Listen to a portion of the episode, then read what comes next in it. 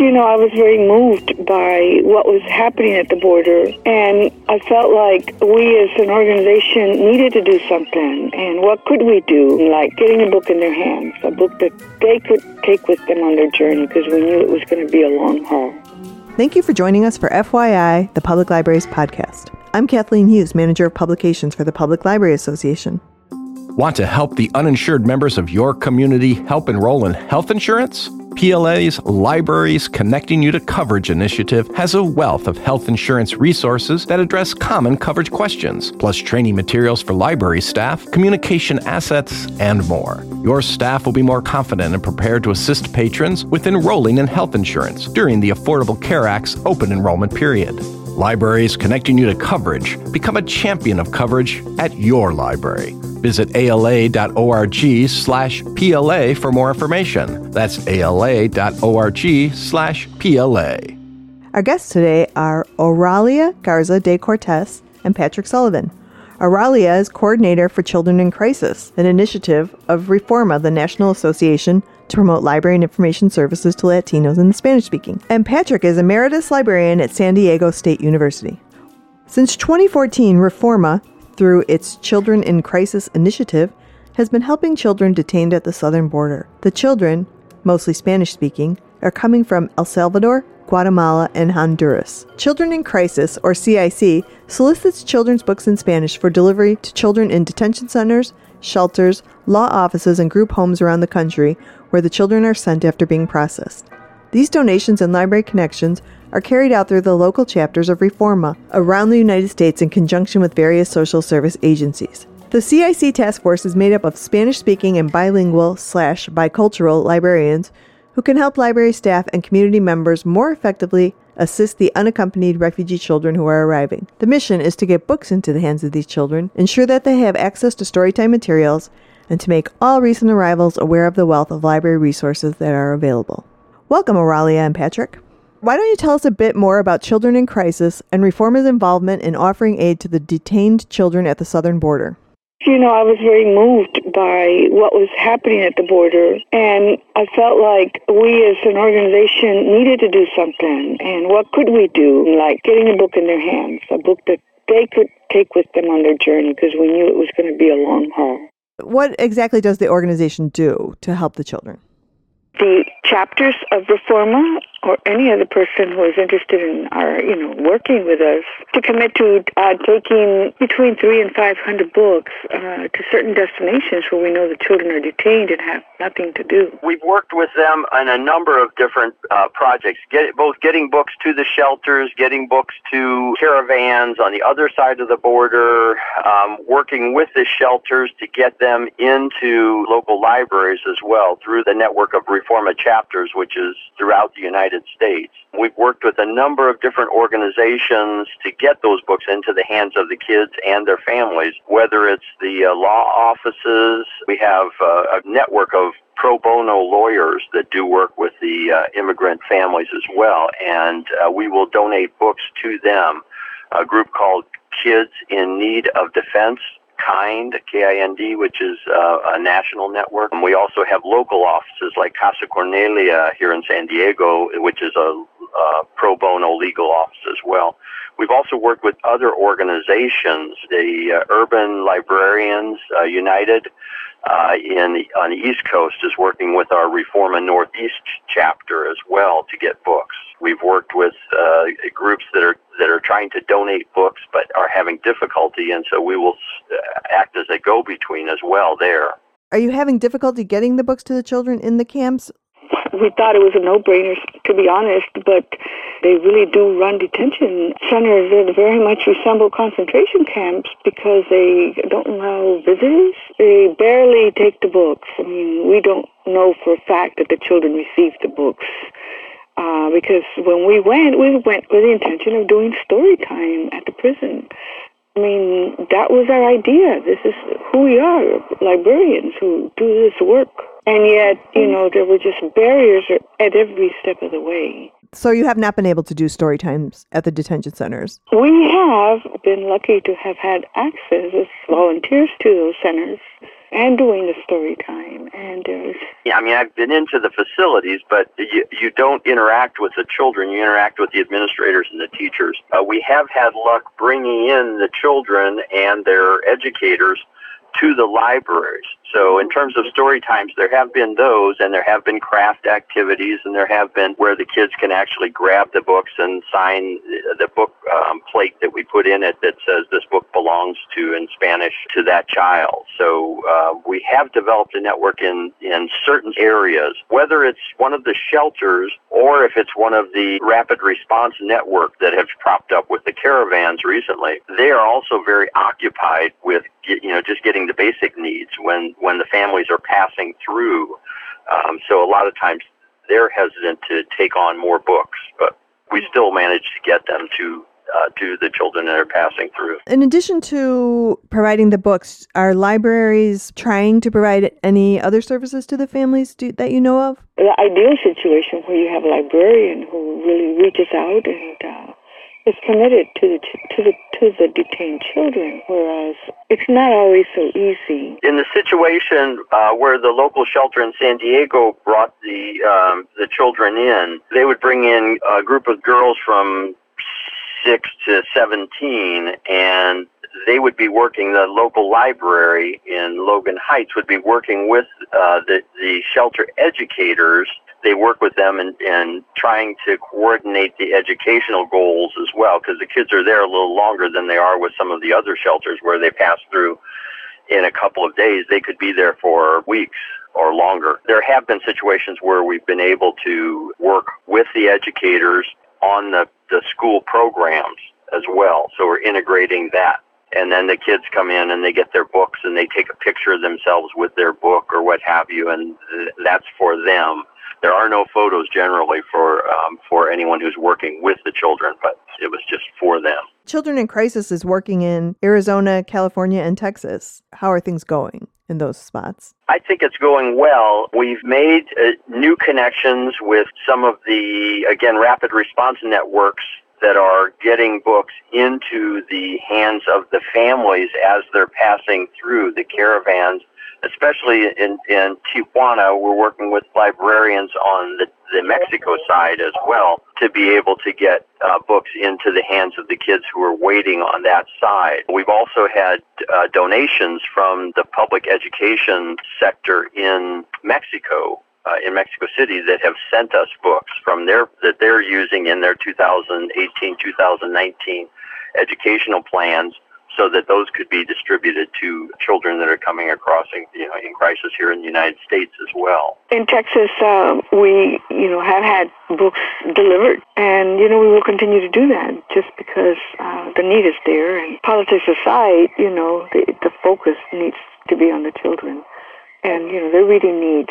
We also work with a, uh, a wonderful group of uh, le- legal advocates, you know, lawyers who have, you know, formed together to help people you know, who have been detained, and so we work with them because they have access to the children. We we are not allowed access in in Texas, and so they'll take the books in and give it to the children with our label on it, so the children know where it, where it comes from. We also have in Northern California and the Central Valley of California, in uh, the Northeast chapter in New York and New Jersey. We've had a lot of activity there as well. So each one of those areas has groups that they work with shelters or law offices or social service agencies that, that deal with the immigrant communities as well. After they're processed through immigration, they're sent to shelters, right? And those are all over the United States? It depends. When they're being processed, they will sometimes be dropped off at the bus stations. ICE will drop them off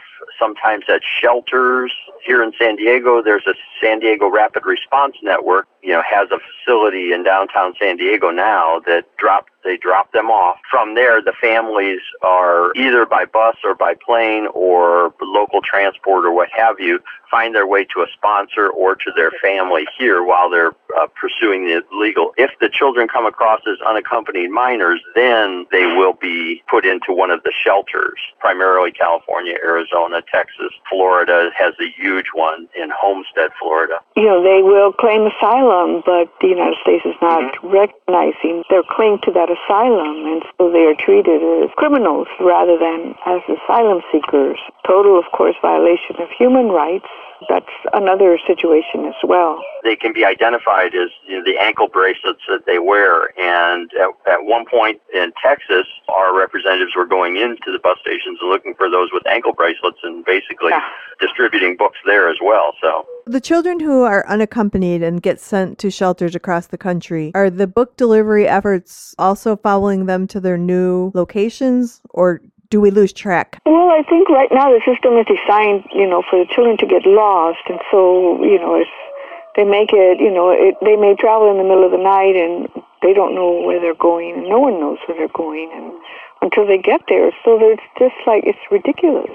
The location of the shelters is not generally known. Say they're sent to somewhere in Kansas. You cannot send a shipment of books there, or you can. If the individual child was sent to Kansas, the only thing that we would have that would travel with them if they if they were to receive one of our books is um, there's the book plate in the front of the book that says, you know, this book belongs to, and they've been able to sign it or what have you. But we also, in conjunction with the International Board on Books for Young People, they've printed up a back-to-back flyer that goes into each book as well that basically is for the traveling child and it informs them about the public library system and that when they get wherever their final destination is that they should be able to take that card to the public library to to get a public library card. It just lets them know that there are people there who can help them in Spanish. There are resources that are available, books and other media that are available, and that basically libraries are safe places to be. I just had a question. You mentioned rapid response networks a couple of times. Can you tell us a little bit about what that is? The one here in San Diego, and they exist. Uh, Sister Norma has one down in Texas, in McAllen, Texas, that we visited. Oralia and I and, and the people from the International Board on Books for Young People from Mexico the, and the U.S. visited there. The San Diego Rapid Response Network is a joint project from the Jewish Family Services, Catholic Charities, and other social service agencies that basically provides food, shelter and travel assistance. You know, people, volunteers will drive the immigrant families to the airport or to the Greyhound station, and they'll walk them walk them through the process of getting their airline tickets, getting through security, getting to their gate, and, and being able to understand the process. It's a, a very helpful organization when they have hundreds of people being dropped off at a time by ICE that you know have connections, so their you know their family or sponsors um, are able to get them bus tickets or able to get them. Um, it's usually a mother and father. It's usually a father and, and a daughter, whatever. You know, they're usually in groups of twos or threes. Um, and when we've taken them to the airport, um, I, I keep boxes of books in the back of my car. You know, we just open it up and dump the books out and say, okay, great, grab what you'd like. You know, they're able to have something to take on their trip with them that also explains about the library systems, the public library systems. Are you also working with libraries in Central America, and how is that working? The American Library Association's America's Committee and uh, the Reforma International Relations Committee are both actively involved in that. This past uh, uh, ALA, we did a uh, presentation called Central American Connections, where we had Jorge Argueta from El Salvador, one of the authors of, you know, We Are Like the Clouds, the book he had written. And he has a library of dreams in his town as well that we're, you know, trying to uh, figure out ways that we can get support from American libraries for them. We're also working with a group called the Riecken Foundation and uh, they have 64 libraries in Guatemala and Honduras. We're trying to figure out ways that we can work more closely with them through the librarians there coming to ALA. We have one coming uh, to Washington, D.C., uh, Paco Alcaide, who's, who's going to be coming. But we've also, we're also getting people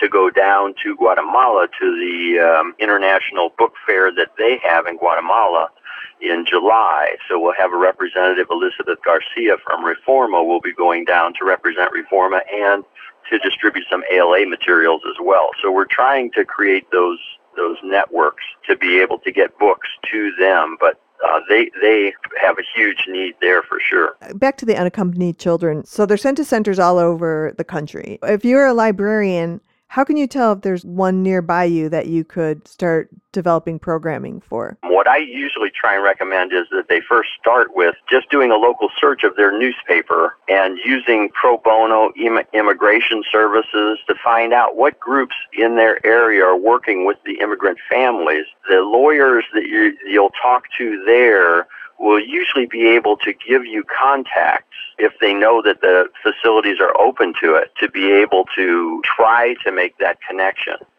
And they'll also inform you of other things like you know the rapid response network if there is one in that area that's that's working with them. They can also call you know any of the churches to ask for any of the social justice organizations that they may have or that they may know of, whether it's mm-hmm. their own or nonprofits in the community. So it's all about connections and making connections.